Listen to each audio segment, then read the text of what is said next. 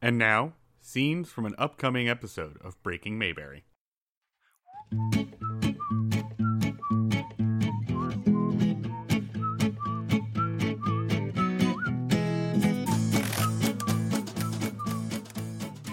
Arnold You know? Arnold makes the argument, and honestly, his argument makes sense to me. Uh, is that the word allowance means it's money Mm. you're allowed to have? You know, He's Um, coming at it from like a Noam Chomsky linguistic Yeah. area. uh, he makes a pretty solid argument, and and that seems to be what the big debate is uh, on all of the mommy blogs that I looked at and then screamed nope and hit back as hard as I could.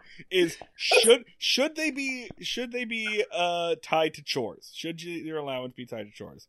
And question mark because like you want to teach your kid to do things because like you're responsible for your family and your community, but you also want to teach your kid that like we live in a capitalist society and you need to like do labor for Yeah, and that's and that's like how we like to do it, right? We like to make little workers. We're only good for the work that we do.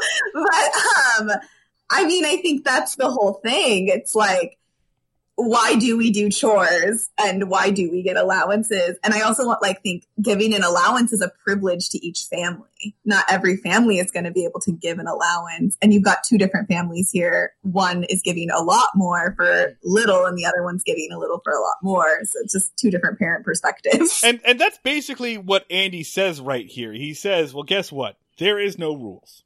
Every family, Yeah. every family, every mother and father raises their son and daughter the way that they think is okay, or the way they think is best. And I think it's best for you to get a quarter and you work for it."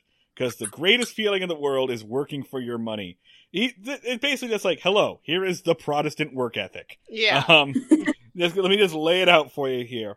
Uh, and then Andy kind of says, like, Andy says something along the lines of, uh, as you get older, you're going to do more and more work for more and more pay.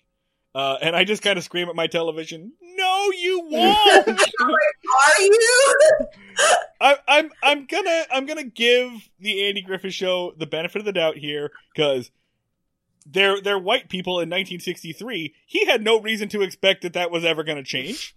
He had Yeah. it, it's 19 Yeah. it's 1963. We're in the most bountiful period in America's history. Yeah, I have no reason to. Uh, also, I kind of did some math here based on the last episode, and yeah, uh, Andy is way too young to remember the Great Depression. Like, yeah. he was definitely a kid during the Great Depression. Um, Yeah, no, but, But- basically, from from where I, I'm sitting, it looks like he's conditioning Opie to be a complete doormat. That Yes. like will never ask his boss for a raise and will constantly be on like the middle manager level, getting completely stomped on. I also feel like he's conditioning him to only do things if he gets something. Like, I'm only going to apologize if I get a 2% raise. I'm only going to do this if I get money. And I guess I'm only going to settle for what you're giving me because I should be grateful for whatever you give me anyway. Yeah, Because I don't get to choose. really, But it's not. really, a, a lot of capitalism and American economic problems summed up in this episode. Yeah, it's just like, guess I'll apologize if you give me a two cent raise, not apologize because I feel bad truly about something. would it would it like be better or worse if he was just like, hey man, Arnold's dad is clearly a fucking rich prick, and I am on a civil servant salary. I I have like I don't have the money to be throwing you uh, bikes and ponies. Well, Uh, well, would that be I mean, better or worse? Logic, I mean, in kid logic, I think it almost would be better to say, like, this help explain what money is and how we get money and explain that like yeah he his family might make a little bit more so they can allowance more to him but i truly don't know but I, So- I feel I like know. 'cause the message Andy is sending right now is like, oh, oh, I could give you a raise in your allowance. I could make it rain quarters. I choose not to, to say, to teach you a lesson like a omniscient god. Okay, okay. So later on in this episode, there is a scene. I was all I was on board for this, but later on this episode, it's just a throwaway line. But there is a scene where there is a like a, a hillbilly, a bumpkin. There's a there's like a hillbilly sitting outside of the jail, and he's just whittling something. Andy walks over, he picks up the stick, and he goes, "Oh yeah, this is a fine whatever it is you're making here. Tell you what, when it's done, come when you figure out what it is, come back and I'll give you fifty cents for it. So he's giving random hillbillies twice that money. He's giving fifty Yeah. cents for garbage. yeah. Dude's got quarters. Dude has quarters for days.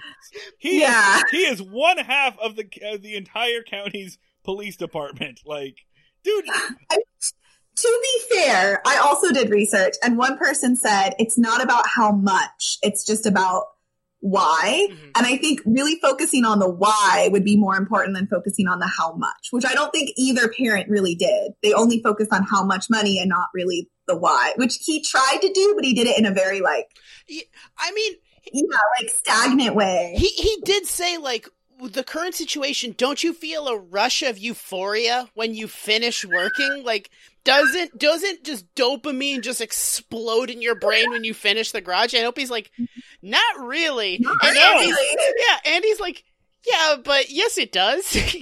it's it's it's it's like it's like when it's like when people are trying like when you start to try to get into running and people are like if you run enough you're gonna get that runner's high Lie. and i'm like and i'm like no you know what else could get me high drugs and and i don't have to run for that yeah, it's like like oh yeah, you know, uh, uh, uh, ecstasy is great, but have you ever tried cleaning a garage in 1960s America? Same thing.